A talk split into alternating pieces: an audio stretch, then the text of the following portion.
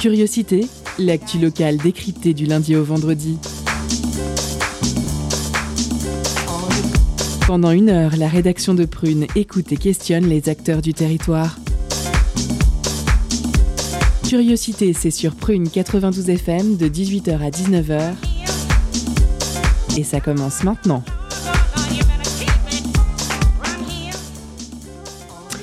Bonsoir à toutes et tous et bienvenue dans cette nouvelle édition de Curiosité. Au sommaire de ce lundi 21 mars, avez-vous entendu parler de handicap au cours de cette campagne présidentielle? Ne vous embêtez pas à répondre, puisque l'APF France Handicap, ex-association des paralysés de France, dévoilait récemment via un sondage IFOP que 94% des personnes handicapées et 76% de l'ensemble de la population répondaient à cette question par la négative. Or, il serait peut-être temps que nos étoiles filantes de la scène politique s'intéressent un peu au sujet, puisque les électeurs et les électrices concernés représentent 23 millions de voix, 12 millions de personnes en situation de handicap et 11 millions de proches. Un mois des présidentielles, c'est justement le nom de la campagne lancée par l'APF France Handicap, 23 millions de voix. Entre égalité des voix, accessibilité, ressources et tout un tas d'autres thèmes, l'association tente de porter un certain nombre de revendications tout en interpellant les candidats et candidates à l'élection présidentielle. Nous recevons ce soir Jean-Pierre Blin, conseiller départemental et régional d'APF France Handicap. Bonsoir Jean-Pierre Blin. Bonsoir. Dans un second temps, on reviendra sur les drapeaux que vous avez peut-être aperçus rue du Château à Nantes. Ils sont l'œuvre d'artistes nantais, graphistes et illustrateurs, le Flag Club, une chouette initiative de voisins de la rue de Strasbourg. Adrien et Maxime, deux des dix voisins, viendront nous en parler tout à l'heure. Euh, nos chroniqueurs Anthony, Anthony pardon, et Camille sont également présents ce soir. Bonsoir Anthony, bonsoir Camille. Bonsoir. Maintenant, bonsoir Jeanne.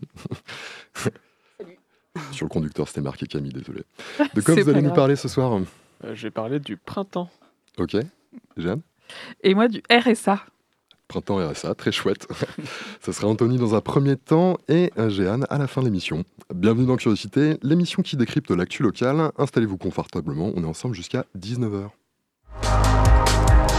Culture, questions sociales et politiques, environnement, vie associative. On en parle maintenant dans l'entretien de Curiosité.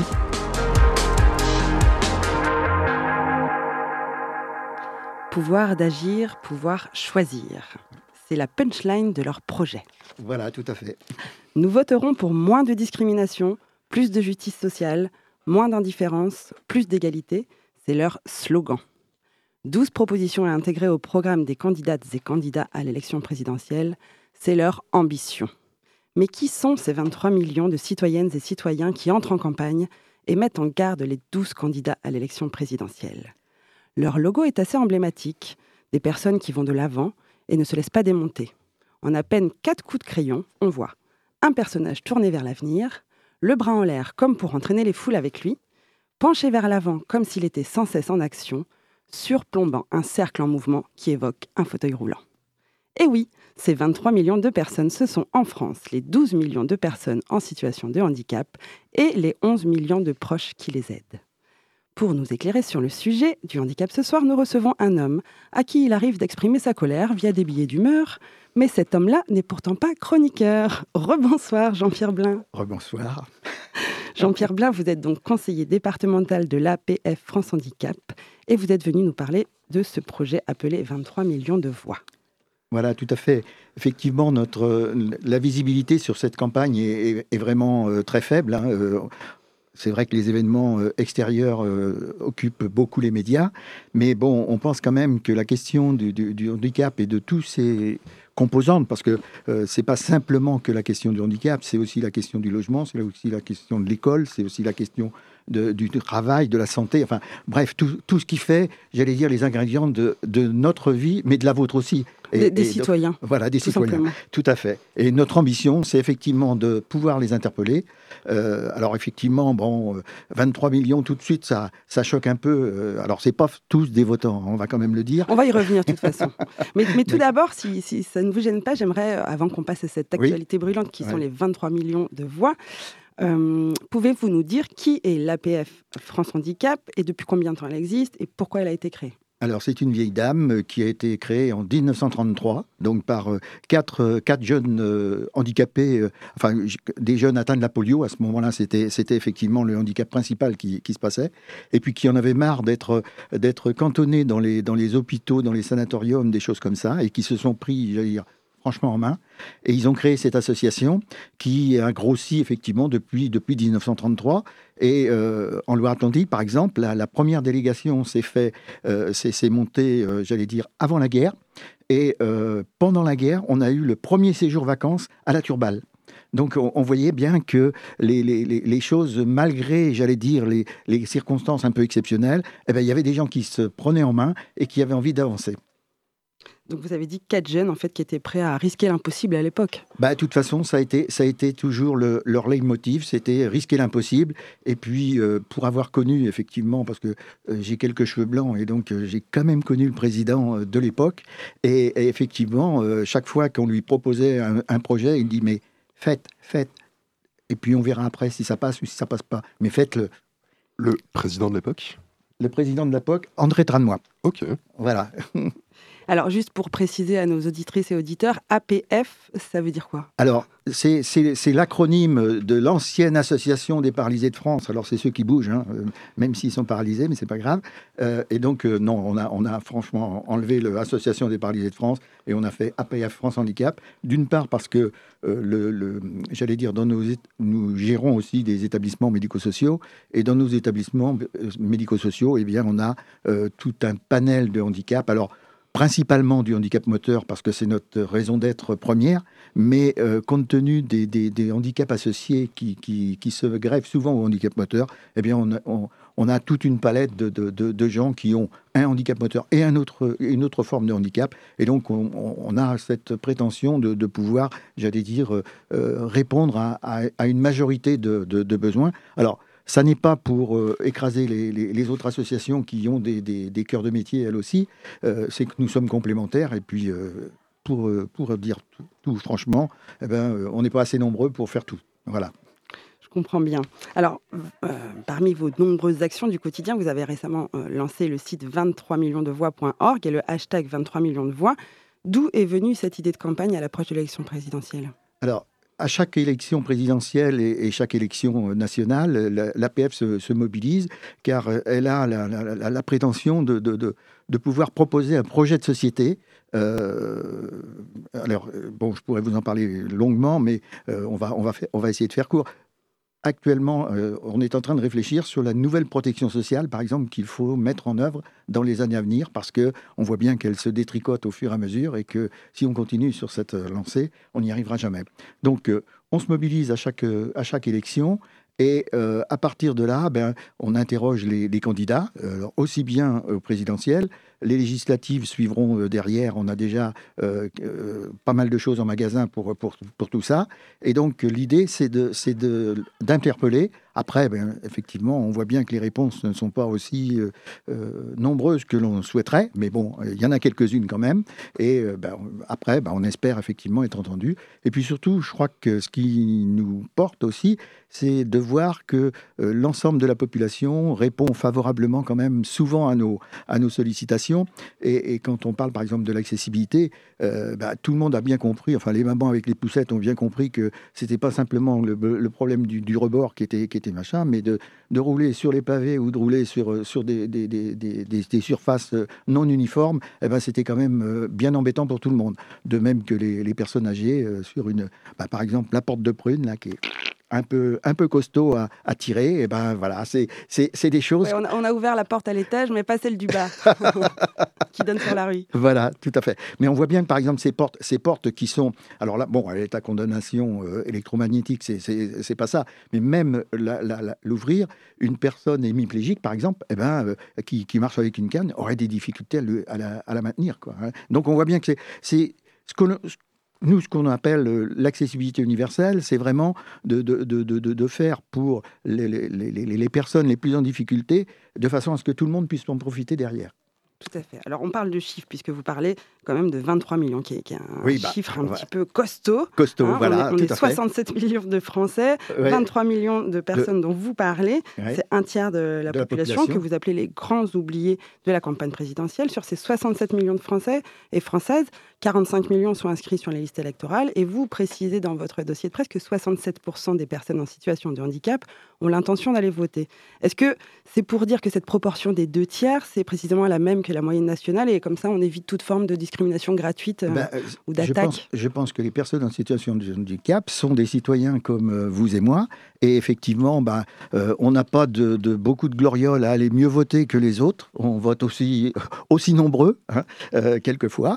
Et, et donc l'idée, c'est ça, c'est de dire que, un, on est des citoyens euh, à part entière, pas forcément entièrement à part. Euh, non, non, mais euh, je l'ai sorti plusieurs fois celle-là, mais c'est vrai que Pour moi, c'est la première, alors j'en profite, je non, non, l'idée, c'est ça, c'est d'être effectivement des citoyens à part entière et prendre part à la vie de la cité de quelque manière que ce soit. Alors, en tant que citoyen à part entière, je crois que la convergence des luttes qui, consiste à construire une société plus forte en unissant nos combats, c'est une notion qui vous parle, puisque l'APF France Handicap a notamment soutenu dernièrement la, la marche Look Up pour le climat et la justice sociale. Le changement climatique, c'est le thème du 21e siècle, et pourtant, il semble bien absent de la campagne présidentielle. Donc, face à ce déni, vous, quelles sont vos méthodes à vous au sein de l'APF France Handicap pour vous faire entendre? Bah, pour nous faire entendre, nous, essayons effectivement de, tous les moyens qui existent d'abord dans les médias, hein, parce que c'était, et puis surtout de, faire un, espèce de, de deal avec la population d'une manière générale pour qu'elle se sente d'une part con- concernée, parce qu'elle est concernée comme, nous, comme nous tous, et puis elle, approuve aussi, euh, on le voit, notre, dernière euh, manifestation sur les ponts du périphérique, euh, le nombre de coups de klaxon qu'on a eu à, défiler, à lire nos banderoles et tout ça, on dit bon bah c'est une forme de de de de de, de, de, j'allais dire, euh, sur sur nos revendications et donc on essaie de faire partager au maximum nos nos, nos revendications euh, et je pense que beaucoup de, de, de- personnes dans la population euh, retrouvent retrouvent cette cette euh, difficulté à être entendues. Parce que, euh, en fait, c'est ça aussi. C'est la difficulté à être entendu euh, par les, les- les- les responsables, aussi bien politiques que euh, d'organisations diverses et variées. Alors nous reviendrons là-dessus, sur ce sujet, euh, tout après euh, cette pause musicale, pour parler de la campagne nommée 23 millions de voix lancée par l'APF France Handicap avec vous, Jean-Pierre Blin, conseiller départemental de l'association. Pour patienter, je vous laisse savourer la musique d'Ava avec son titre Crazy Dream, car comme le disait le Tché, soyons réalistes, rêvons l'impossible.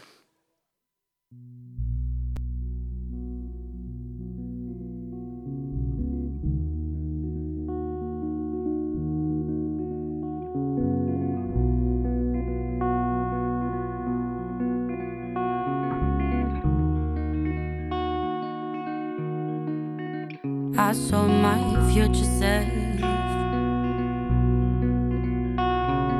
conquering this world, full of confidence, not even scared. Would she reach the goals without asking herself so many questions? She felt unstoppable. Couldn't be brighter, she felt truly alive. Would crazy dream.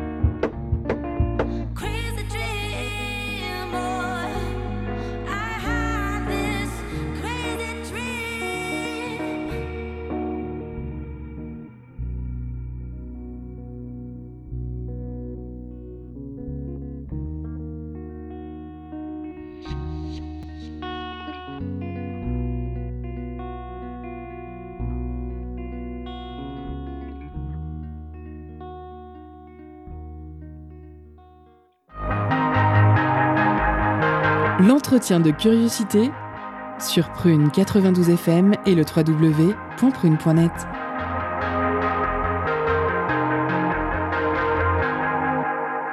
C'était donc Crazy Dream de l'artiste fraîchement arrivé à Nantes, Ava.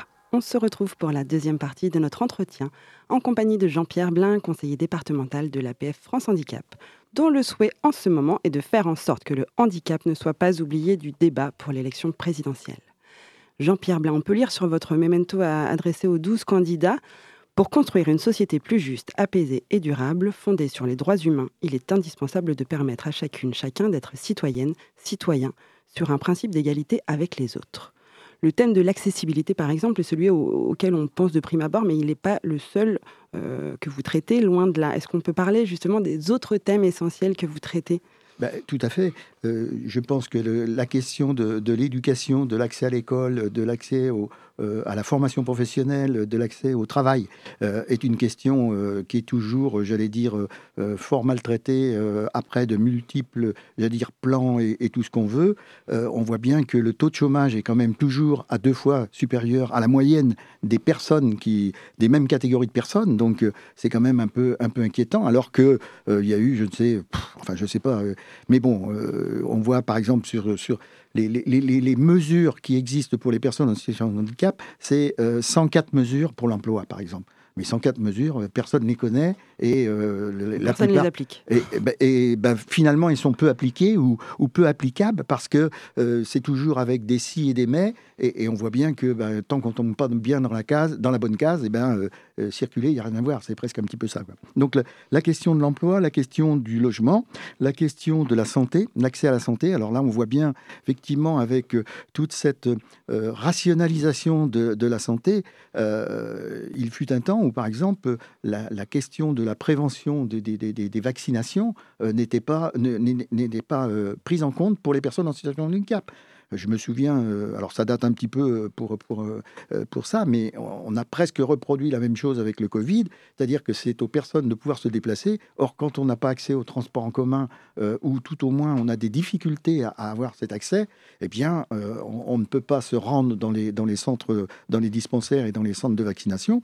Et donc, bah, par, par essence, euh, on est mal protégé, j'allais dire, alors que euh, on, réclame simplement le fait d'être autant protégé que les autres. Quoi. C'est tout. Pas, pas plus, pas moins, mais euh, de pouvoir le faire. Traité de manière égale. Voilà.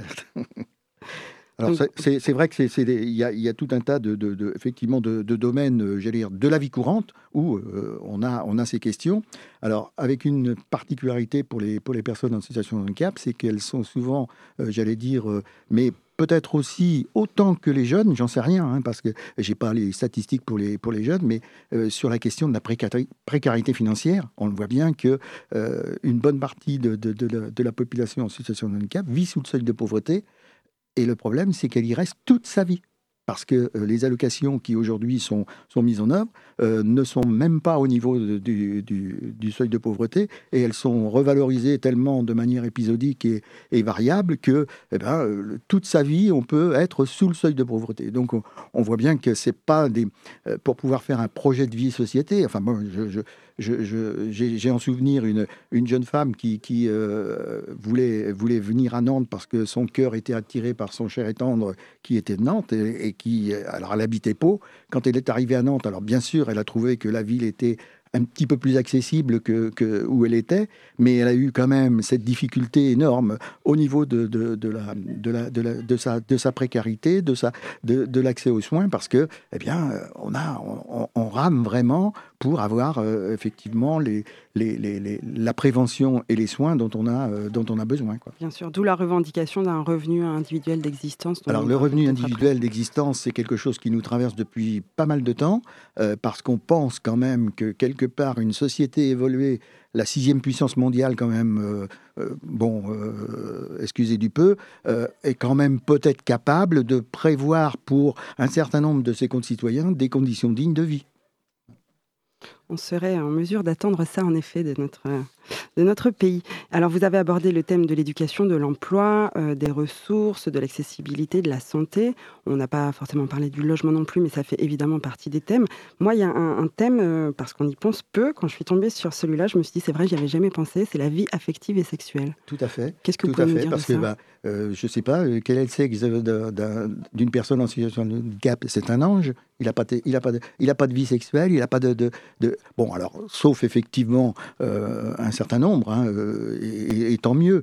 Mais bon, par principe, on voit bien euh, dans, les, structures, dans l'éducation et tout ça, eh bien, cette question de, la vie affective et sexuelle est très peu traitée. Et donc, on a des, difficultés particulières qu'il faut pouvoir dépasser. Alors, euh, ça n'est pas simple, on est bien d'accord. Euh, c'est pas, pas, pas quelque chose. Il n'y a qu'un faucon. Euh, il faut, il faut y réfléchir beaucoup. et c'est vrai qu'à chaque fois qu'on aborde cette question, on est tout de suite sur ah non, vous n'allez pas faire, vous n'allez quand même pas profiter des prostituées. je dis, c'est pas, c'est pas la question. La question, c'est de savoir est-ce que une personne en situation de handicap peut avoir une vie affective et sexuelle à un moment ou à un autre? Après, bon, ben, il faut en définir les contours. Euh, et si oui, comment? Il faut en définir les contours. Euh, les, certaines sociétés de, d'autres pays euh, proposent des, des, des, des, solutions. Alors, elles ne sont pas universelles. Hein, chaque, on, a, on a le droit d'y réfléchir et je crois qu'il faut y réfléchir. Mais tant que c'est plutôt, il n'y a rien à dire, ça ne nous va pas en tout cas, c'est un thème maintenant que, que, les auditeurs et auditrices de Prune ne pourront plus ignorer. Voilà, tout à fait. Alors, avec votre campagne militante, euh, votre campagne militante, comment souhaitez-vous peser dans l'autre campagne, celle de la présidentielle? Parce que j'ai l'impression qu'il y, a le biais direct, donc auprès des candidats, et il y a aussi par l'appropriation du thème par les citoyennes et citoyens, notamment au niveau local. Vous l'avez parlé vous l'avez dit tout à l'heure avec les manifestations, et vous proposez aussi sur votre site d'interpeller euh, les candidats directement. Donc c'est comment vous voyez 23, ça Hashtag 23 millions de voix euh, et un site, euh, j'allais dire, euh, internet. Et on a une douzaine de questions et on peut poser ces questions, j'allais dire, à, chaque, à chaque candidat comme on le souhaite. Alors après, bon, on ne sait pas les réponses qu'ils vont nous faire hein, parce que là-dessus, ils seront peut-être un peu muets. Mais bon, on verra. ça voudra bien dire le niveau d'intérêt qu'ils portent, j'allais dire, à nos, nos situations particulières. Alors, je est-ce que vous avez eu des retours jusqu'à présent de ces interpellations?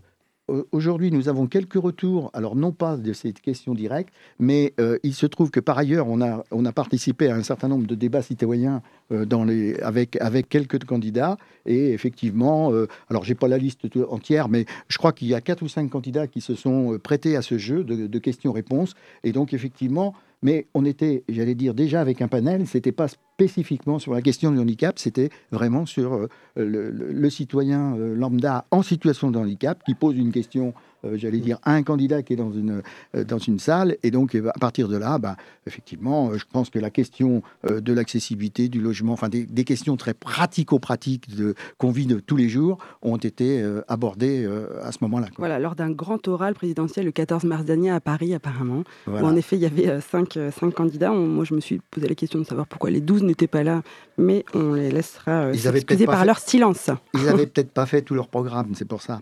Ils, y ont pensé depuis. Mais par contre, est-ce qu'on pourrait euh, quand même parler d'un des candidats? Parce que celui-là, il est déjà au pouvoir. Est-ce qu'on peut peut-être parler de son bilan par rapport à ce que vous, vous attendez de le. Alors, le bilan, le bilan de, de, de, de, de M. Macron est effectivement euh, euh, difficile à, faire, puisqu'il ne l'a pas fait lui-même, hein, déjà. Donc, mais si vous regardez effectivement l'enquête IFOP qu'on a faite au mois de, au mois de janvier, on ne peut pas dire qu'il y ait beaucoup de, de, de de, de, ce, de ce mandat. après, après, on voit bien que euh, les questions particulières des, uns, notamment tout ce qui va être, euh, j'allais dire, de l'ordre de la, de la compensation du handicap à quelque niveau que ce soit, que ce soit les aides techniques, exemple mon fauteuil sur lequel je suis, ou les aides humaines, j'allais dire, dont on a besoin pour se lever, ne serait-ce que le matin et se coucher le soir, et, eh bien, on voit bien que ces aides n'ont pas été suffisamment réévaluées et restent partiellement prises en charge. Et là, pour le coup, eh bien, euh, on, on est, on est quand même dans des difficultés de- de- de- de- d'égalité vis-à-vis des citoyens. Et, je pense qu'il va falloir qu'on mette euh, la pression sur ce, sur ce sujet, j'allais dire, euh, aux prochaines législatives, puisque la, difficulté de ce mandat, euh, j'allais dire, de, Macron, c'est que la puissance parlementaire n'a pas beaucoup fonctionné. On peut le dire, Euh, les, les- les- les- les- les députés REM étaient au garde à vous euh, devant le, président du, Jupiter. euh, voilà, devant Jupiter et devant le président de, de- de la- de l'Assemblée.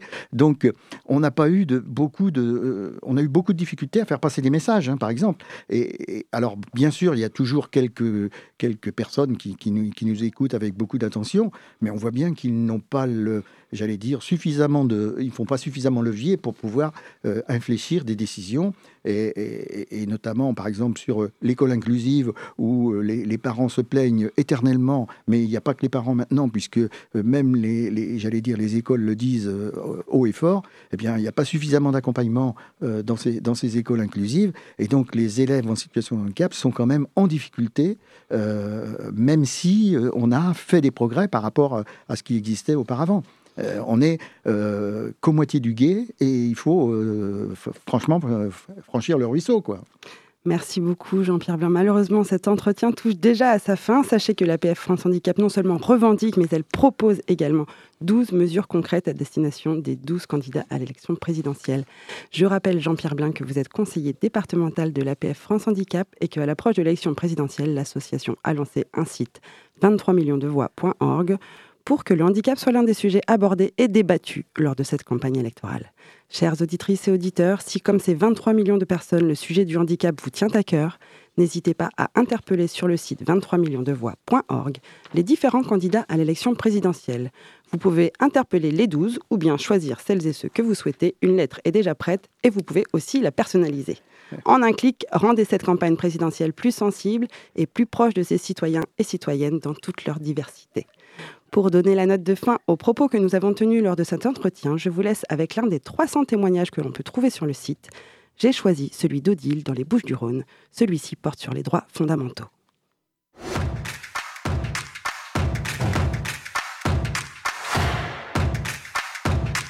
Ce que je souhaite, c'est garder mon autonomie. Mais pour ça, il nous faudrait une société et des gouvernements plus justes. Une AAH complètement détachée du conjoint. Des logements, des rues, des parcs, les choses simples de la vie, qui soient adaptés pour permettre à chacun de se sentir libre d'aller et de venir. Ce que j'aimerais, ce que j'aimerais du fond du cœur, c'est qu'on arrête de nous mettre dans des cases et qu'on nous permette de devenir enfin vos égaux. Je suis une citoyenne à part entière et ma voix compte. Dans quelques minutes, on va retourner la chronique d'Anthony. Merci en tout cas, euh, Jean-Pierre Blin, d'être venu. Euh, merci du coup euh, pour. euh, Merci et bonne temps. soirée. Merci beaucoup. Euh, mais pour l'instant, on va s'écouter euh, Oblique de The Fantastic. C'est tout de suite sur Prune 92 FM.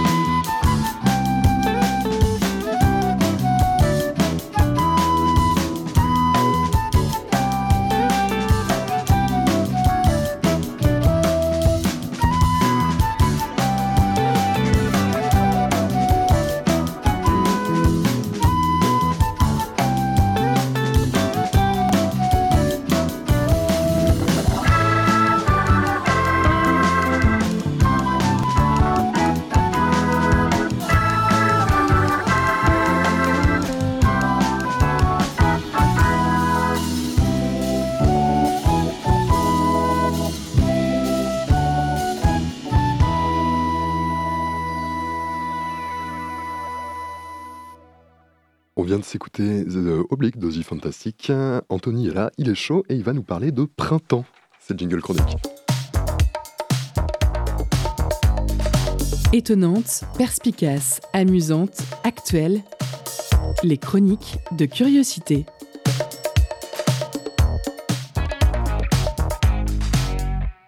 C'est le printemps, enfin, les oiseaux chantent et les arbres bourgeonnent. Ça change de l'hiver, l'hiver c'est la mort. En plus, on a le nez qui coule, donc on peut dire que l'hiver c'est la morve. Pire départ de chronique au monde. Euh, vraiment, ça me met en joie ce- le retour des beaux jours. Je me sens revivre telle la nature. Il y a vraiment une connexion entre elle et moi. Ça, c'est mon côté baby witch, évidemment. Et en plus, les masques tombent, comme dirait euh, William Shakespeare. Shakespeare le sent, hein, je tiens quand même euh, à le rappeler. Euh, et euh, donc, la vie sans masque, c'est vraiment génial. On peut respirer, chose qui ne m'était pas arrivée donc depuis deux ans. Euh, chaque prise de parole en public, depuis, se terminait comme ça, un peu. Euh, voilà. Euh, mais vraiment, le soleil revient. En plus, il fait chaud, ça fait vraiment plaisir. Les températures, elles augmentent un peu comme le prix de l'essence ou le nombre de morts en Ukraine. Putain, c'est trop tôt, trop tôt. Mais en fait, le seul truc qui augmente pas en ce moment, c'est Hidalgo dans les sondages. En plus, la fin de l'hiver, c'est la fin de la dépression hivernale. Vraiment, je crois qu'on est des panneaux photovoltaïques. hein. On a besoin de soleil pour être productif. Mais j'irai plus loin, car c'est le printemps, alors soyons un peu foufou. Euh, Est-ce qu'on serait pas déjà en été même? Je veux dire, il fait chaud, Aya Nakamura a sorti un son, et on a le sable du Sahara comme si on était en vacances à Djerba, donc franchement, c'est l'été quoi. Même le soleil, maintenant, il est voilé, c'est à cause du sable saharien. Donc euh, si ça continue, Zemmour, il va encore grimper dans les sondages, hein, il va avoir le vote de nos petits grains de sable blanc bien de chez nous. Euh, mais en attendant, le sable saharien, c'est un petit peu notre neige à nous, les millennials, n'ayant pas connu le monde où il faisait froid l'hiver. La seule différence, c'est qu'avec la neige, euh, bah, au moins les bus, ils passent pas et on peut pas aller bosser, alors qu'avec le sable, bon, on s'en fout un peu. Là, avec l'ambiance euh, Blade Runner 2049, on sent vraiment que le monde va bien, ça fait plaisir. D'ailleurs, euh, ce qui est très ex- extrêmement plaisant également, c'est de voir que la présidentielle est vraiment axée sur l'environnement et l'écologie, mais on n'est pas là pour parler politique. Il faut plutôt profiter de l'instant et penser printemps. Putain, encore un mauvais exemple. Euh, le printemps, c'est vraiment une renaissance. C'est la déesse de la vie qui revient. C'est Déméter qui a fini de bouder, comme disaient les Grecs à l'époque. C'était il y a au moins 8 ans, quoi. Euh, c'est vraiment le temps de l'amour et de l'aventure. Franchement, en ce moment, qui n'a pas envie de gambader dans les champs de coquelicots, main dans la main avec n'importe qui, en vivant un amour fusionnel? Je répète, qui n'a pas envie de devenir hippie et de vénérer la déesse mère, la Aya Nakamura ancestrale? Euh, Vraiment, le printemps, c'est la meilleure saison. On va pouvoir fêter ce renouveau, comme dirait Anna dans La Reine des Neiges. On va pouvoir chasser les ténèbres, on va pouvoir prier Tanit à l'ancienne, quoi. Et oui, j'ai lu Salammbô, euh, merveilleux roman de Gustave Flaubert. C'était à Mégara, faubourg de Carthage, hein, tout ça. Euh, mais en fait, ce que je trouve vraiment dommage avec le printemps, euh, c'est que bah, disparaît à cause du réchauffement climatique. Et c'est dommage parce que je l'aimais bien. hein. Euh, mais le printemps, tel la rose et la beauté, fan doucement quand vient l'été. Comme dirait si bien moi, parce que c'est moi qui l'ai fait. Euh, et oui, le printemps, moi, ça me donne envie d'être un poète. J'ai donné mon cœur à la nature et on ne m'arrête plus et c'est bien ça le problème. Car le printemps ne dure qu'un temps et finit par disparaître sous la chaleur. Euh, je recommence à être poète, désolé. Euh, heureusement que le printemps, dans 20-30 ans, il n'y en aura plus. De toute façon, il n'y a plus de saison. Merci Anthony. Ah, D'ailleurs, c'est demain ou c'est aujourd'hui le printemps? C'est pas le 22 mars? Ah non, c'est aujourd'hui Ah bah super. Joyeux printemps à tous et à Et à toutes. C'est même hier, euh, on ne sait pas trop. Ah bah, euh, trop bien. Euh, bah merci en tout cas. Euh, maintenant, alors Julien a pris du galon et on lui a enfin accordé un stagiaire de troisième comme dans les vraies entreprises. hein, et du coup, c'est son stagiaire de troisième qui a rédigé euh, son petit billet de pause cadeau. Bref, en tout cas, euh, il est accompagné de Pierre-Marie qui est juste à côté et ça va être à lui, c'est la pause cadeau. Concert, spectacle, cinéma. Tout de suite, Prune comble ta soif de culture avec la pause cadeau.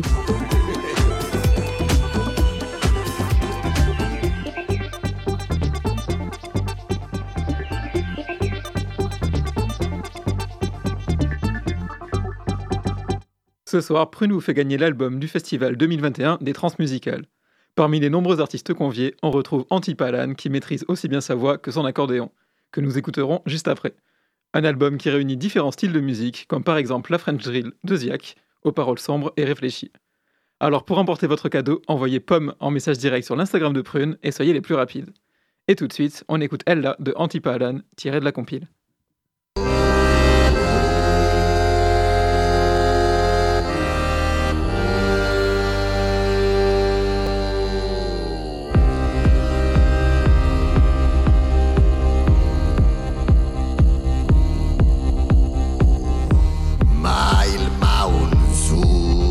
mä oon pieni. Tällä pienellä on niin paha mieli. Avaruudessa on planeetta ja mä oon siellä. Miettimässä mitä helvettiä pitäisi. tehdä.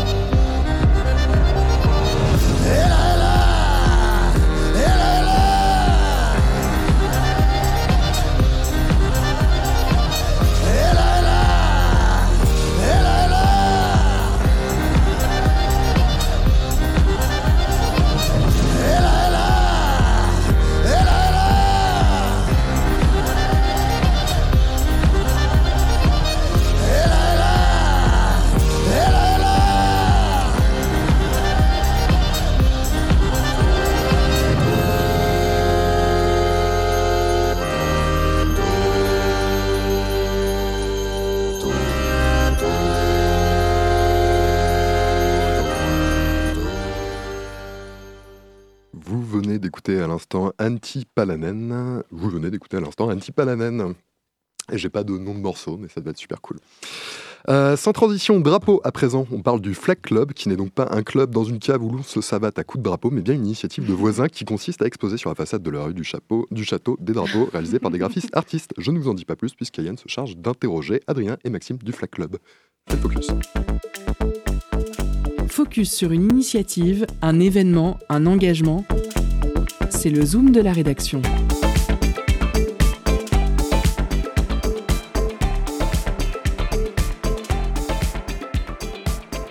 Bonsoir chers auditeurs et merci d'être avec nous. Ce soir, focus sur une initiative locale, le Flag Club. Si vous vous êtes promené ces trois dernières semaines dans la rue du Château et que vous avez levé la tête, vous avez peut-être aperçu des étendards graphiques et souvent colorés orner la façade de l'immeuble du, 15, euh, du, 15 rue, du, du 15 rue du Château. Euh, ils flottent dans le vent et se découpent sur le ciel bleu, ils sont sublimes. C'est le Flag Club. Le Flag Club est une initiative artistique de création et de curation née de la rencontre de Max Maxime Darmian, a.k.a. Ladyboy, et d'Adrien Bonnereau, respectivement illustrateur et designer nantais. Ils sont tous les deux résidents du 15 rue du Château et pendant le confinement, ils ont eu l'idée de monter cette exposition de drapeaux à ciel ouvert, à laquelle s'est ensuite greffée Carole Maréchal, qui est graphiste et doctorante. Max et Adrien sont à l'antenne ce soir pour nous en parler. Bonsoir Max et Adrien. Salut. Bonsoir. Tout d'abord, est-ce que vous pouvez brièvement nous parler de vos professions respectives et euh, de ce qui vous anime dans l'art, en quelques mots?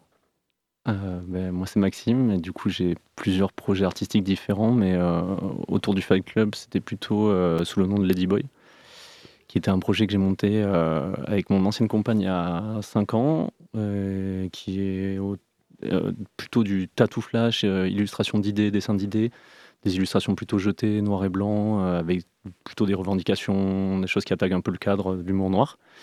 Et du coup, je continue ce projet tout seul depuis, euh, depuis deux ans. Et, euh, et voilà. Et parfois, c'est tatoué, parfois, c'est affiché euh, en drapeau. Et puis parfois, c'est juste de l'Instagram. Ok, merci. Et, et Adrien, est-ce que tu veux nous dire un peu euh, pour, euh, de ton côté ce que tu fais et ce qui te plaît là-dedans? Moi, je suis designer et plasticien. Une grosse partie de ma pratique euh, personnelle, c'est de m'intéresser au, au protocole ou au processus de création et à la méthodologie. Donc là aussi, d'une certaine façon, c'est euh, c'est une façon de, de, de- de se questionner sur l'interprétation des... Enfin, comment un artiste va, va s'approprier un médium. Voilà. Ok, merci. Et est-ce que vous pouvez nous parler de, du coup de la naissance euh, du Flag Club Comment est-ce que vous êtes mis d'accord là-dessus? Comment est-ce que ça s'est concrétisé? Bah, du coup, on habite. Alors, du coup, c'est pas le 15 rue du Château, c'est le 15 rue de Strasbourg. L'entrée Ah oui. est rue de Strasbourg, mais l'exposition est effectivement rue du Château. Autant un- pour moi. C'est un angle. Et du coup, euh, l'angle d'un côté, c'est rue b- plutôt passante. Et de l'autre côté, c'est pi- euh, piéton. Et du coup, on a, fait, on a inventé en fait l'adresse euh, 6-5 euh, rue du Château qui n'existe pas. En fait, c'est le 15 rue de Strasbourg qui donne sur la rue du Château. Et donc, euh, moi, j'habite là depuis une dizaine d'années. Et en fait, euh, Adrien et sa compagne Carole sont arrivés pendant le confinement ou juste avant. Et en fait, on s'est retrouvés au café parce qu'on a des enfants qui vont aller à la même école. Et on a commencé à parler de nos différentes professions et, et des envies qu'on avait, je sais pas. Et puis, je sais plus exactement comment c'est venu. Je sais qu'Adrien avait fait faire un drapeau. Euh, oui, alors moi l'idée m'est venue en. D'abord c'était une blague pour le mariage d'un copain, assez bête. Yes. Et ensuite euh, on a fait un atelier avec ma fille, un atelier Ah ouais. de dessin où ça, l'avait- ça lui avait beaucoup plu l'idée de dessiner un drapeau, donc on s'est fait un drapeau, ch- chacun son drapeau. Et à partir de là, je me suis dit oh C'est chambé. si on essayait. Et du coup j'en ai parlé à Max en effet au café, qui est euh, Ben, on- ça remonte à au moins un an en fait. D'abord, on a parlé de ça, on pensait pas que ça avancerait, puis Adrien, il, s'est- il a commencé à vraiment y réfléchir. Du coup, moi, j'étais chaud, et puis comme c'est un, c'est un bon maniaque euh, qui, qui aime bien gérer bien les choses, et petit à petit, ça s'est mis à avancer de plus en plus vite. Et puis, euh, il a pris vraiment les choses en main. euh, il m'a proposé de voilà de qu'on y aille, et puis il a vraiment pris le, le projet en main pour le faire naître de toutes pièces, et donc ça a marché quoi. Et maintenant, j'ai envie de vous poser une question sur le fait que ce soit une expo à ciel ouvert et que ce soit super accessible. Est-ce que c'était un choix délibéré ou est-ce que c'est juste le hasard des choses? Ou est-ce que pour, pour vous, il y avait presque une intention un peu politique de, de faire quelque chose hors d'une galerie et de le rendre accessible euh, à la ville entière Bah, c'est, je crois que ça, vraiment le projet, c'était. euh, Oui. on, on- on est à Nantes quand même, dans une ville où il y a déjà beaucoup d'art dans l'espace public. Mhm. Euh, on connaît tous le voyage à Nantes. Et, Ouais. et, et dans le même temps, pendant les confinements, ce qu'on a vu aussi, c'est les. euh, par exemple, rue Jean-Jacques Rousseau, ces gens qu'on. Ces voisins qui se sont mis à accrocher des, de- de- des, fanions. guirl- des fanions, merci. Pour, euh, au départ, je crois que c'était pour remercier les soignants. Et donc, cette démarche collaborative de, des voisins qui ne se connaissent pas forcément, qui vont les uns vers les autres pour proposer quelque chose euh, dans l'espace public, ça nous a vachement inspiré. Et on s'est dit, voilà, bah, on va partir de cette idée-là. Et en faisant Bleu Neige, donc euh, en ramenant Max, puis ensuite, collectivement, tous les deux, on allait chercher tous les voisins, on leur a parlé, on a voilà, essayé de, créer du commun dans notre immeuble et de pouvoir en même temps partager le travail d'artistes qu'on aimait bien et de. euh, euh, D'ailleurs, on en parle un peu aussi des artistes qu'on a invités. Ouais, mais oui. moi, je, je- je pense que ouais, de façon, euh, je sais pas si on peut dire politique, mais en, en tout cas, euh, euh, l'art c'est quand même quelque chose euh, qui est plus ou moins accessible. Et, et en fait, euh, l'idée que les gens passent dans la rue, euh, c'était pas une prise d'otage. Les gens, ils, ils regardaient s'ils avaient envie, mais ce qui était drôle, c'est que du coup, il y avait vraiment le hasard. Il n'y avait pas la, la contrainte de rentrer dans une galerie, d'avoir la démarche, d'être euh, voilà. Il y a plein de gens qui vont pas en galerie, tout ça. Puis euh, là, c'était vraiment. euh, j'ai vu des gens passer, pas le voir. J'ai vu des gens passer, revenir en arrière, regarder. J'ai vu des gens qui, ont- qui sont fichés complètement. D'autres qui étaient plutôt émerveillés, qui prenaient des photos. En fait, j'aimais bien l'idée que ça soit vraiment à la portée de tous pour de vrai, quoi. Et donc, on parlait aussi des, donc des différents artistes que vous, avez, que vous avez inclus et greffés à ce projet. Est-ce que vous voulez en parler un peu de, des artistes que vous avez ramenés euh, chacun individuellement Bah, du coup, euh, Rapidement. Adrien, il, il a proposé donc qu'on fasse une curation, donc on sélectionne euh, euh, quatre artistes chacun plus nous-mêmes, donc ça faisait cinq de chaque côté. Et moi, j'ai proposé dans, dans les artistes que j'avais dans, dans les amis et, et dans les, les connaissances dont j'aimais le travail. Et je pense que Adrien, c'était à peu près pareil. On a fait euh, jouer quand même le, le cercle plutôt proche. Voilà, je pense qu'on a, on a travaillé sur un cercle poche, puis aussi un cercle d'intérêt artistique. On- on- on- on- C'est vrai qu'on on a eu une, euh, une sélection très intuitive au départ. On ne s'est pas vraiment euh, justement posé la question de la curation au sens propre, mais vraiment, il y avait- une énergie euh, très simple au départ. Et, euh, et on a invité des gens proches, des gens qui nous étaient proches artistiquement, et beaucoup de Nantais. Ouais, on a essayé Euh, de. de- Parce que, c'est vrai qu'il y, a- y y beaucoup d'art, comme tu disais, à Nantes, euh, partout, mais euh, c'est quand même des, de, la gro- de la grosse. Il y a de la grosse machinerie, quoi. C'est des, des gros Mhm. artistes. Et là, euh, Ouais. on, on a fait euh, venir des artistes qu'on dont on trouve le travail excellent, mais qui sont encore euh, un peu moins cotés que ce qu'on voit, même ou sous- pas cotés du tout d'ailleurs. Mais c'est- c'était intéressant, je trouve, que de, de proposer quelque chose. Enfin, il y en avait de ton côté, il y a des gens quand même beaucoup plus. euh, déjà reconnus dans le mien, c'est des gens que je trouve vraiment euh, super- Talentueux. talentueux et tout super, mais qui sont moins sur le devant de la scène. Parce qu'il y avait aussi des- déjà, il y a une 3000 et Arnaud en rock, c'est des, c'est des gens qui viennent du graffiti quand même. Et du coup, bah, ils sont pas dans des démarches. euh, c'est plus, plus street quoi déjà, euh, même si je trouve que c'est. Ils sont un peu en crossover, ils traversent un peu les, les styles. euh, c'est du, vraiment du graffiti contemporain, mais euh, ils sont vraiment pas dans une démarche commerciale.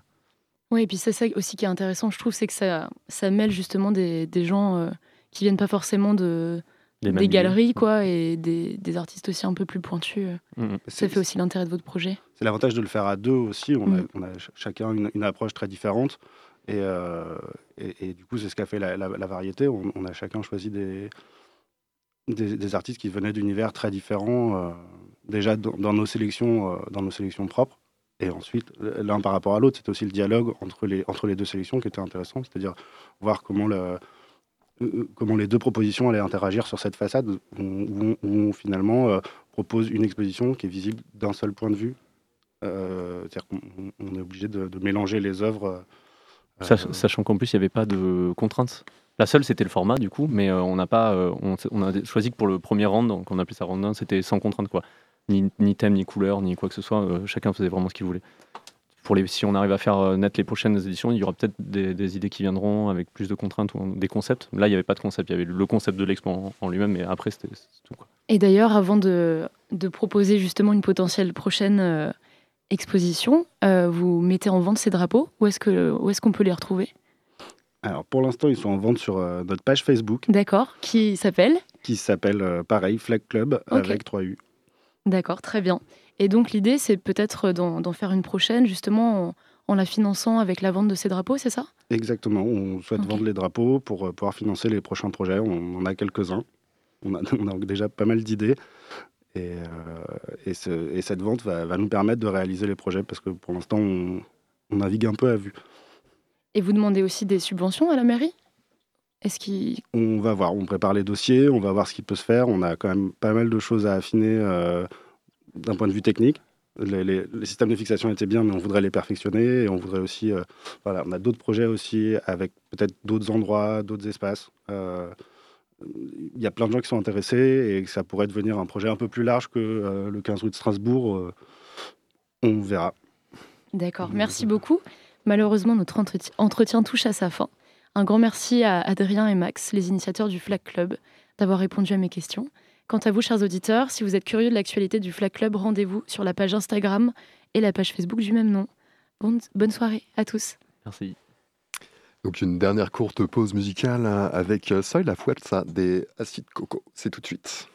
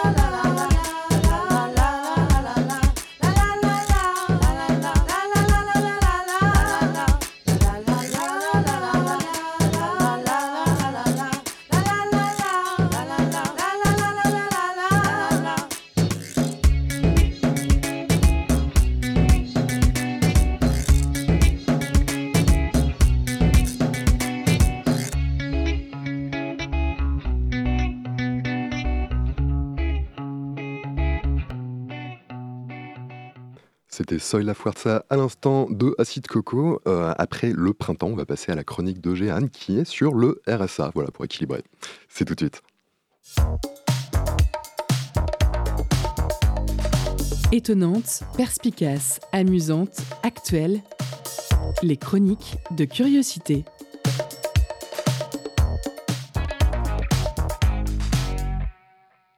Bonjour mesdames et messieurs les auditeurs, ça va être difficile de passer après le printemps d'Anthony et les drapeaux de nos invités.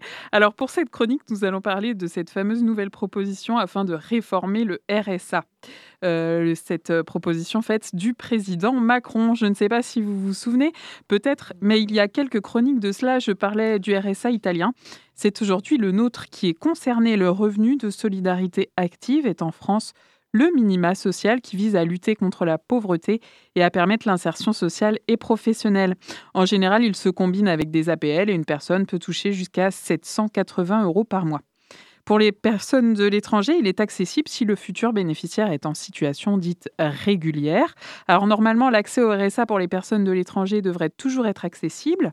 Il ne s'agit de changer cela. Il y a toujours eu pour ces populations qui viennent de l'étranger des cours de français proposés si nécessaire. Alors voilà, une première question se pose. Ces cours deviendront-ils obligatoires, Monsieur Macron? Si oui, les personnes seront-elles évaluées en fonction de leur niveau de langue afin d'intégrer tel ou tel poste? Parce que le but, euh, ce serait euh, pour les Français de plus de 25 ans qui touchent le RSA 15 à 20 heures d'activité semaine. C'est ce que propose le président Macron. Donc 15 à 20 heures d'activité obligatoire à partir du moment où on touche le RSA. Qui va trouver ces heures et auprès de quelles institutions Des associations, des structures publiques? Aussi, les bénéficiaires du RSA auront-ils la primeur sur les postes de travailleurs en emploi aidé? Personnellement, j'ai un pied dans le privé, un pied dans le public et j'ai jamais constaté la bonne intégration des personnes en contrat aidé. J'ai peur, j'ai peur de cette euh, réforme du RSA. Alors, ce sont bien sûr des questions. Je ne vais pas y répondre euh, toute seule. Je vais attendre euh, la suite euh, bah, de la campagne. On va en savoir plus hein, sur ce, RSA qui est super important en France. Et puis, bah, pour finir, c'est vrai que je me dis que la solidarité nationale et internationale, puisqu'il s'agit de ça, hein, les, les personnes qui, enfin, nos, euh, les Européens peuvent toucher le RSA en France. Euh, et euh, donc, national et international pourrait aussi rester ce qu'elle est, soit une aide. Enfin, ce- ce- cela ne fait pas partie de notre, ça fait partie de notre identité de Français. Notre solidarité ne devrait-elle pas être naturelle, profonde et sans attente de réciprocité? Voilà, merci beaucoup pour votre écoute et à bientôt. Euh, merci beaucoup, Jeanne. C'était super. Et oui, je suis complètement d'accord avec toi. Conditionner le revenu minimum de vie, c'est une honte totale. Bref. Toujours est-il que c'est déjà la fin de cette émission de Curiosité. Merci à Jeanne euh, de l'avoir réalisée et à vous de l'avoir écoutée. Si vous avez manqué un bout d'émission ou si vous voulez la réécouter, notez que celle-ci est disponible en podcast sur le site prune.net. En attendant, place au sport avec Money Time. Bonne soirée à l'écoute de Prune. Ciao.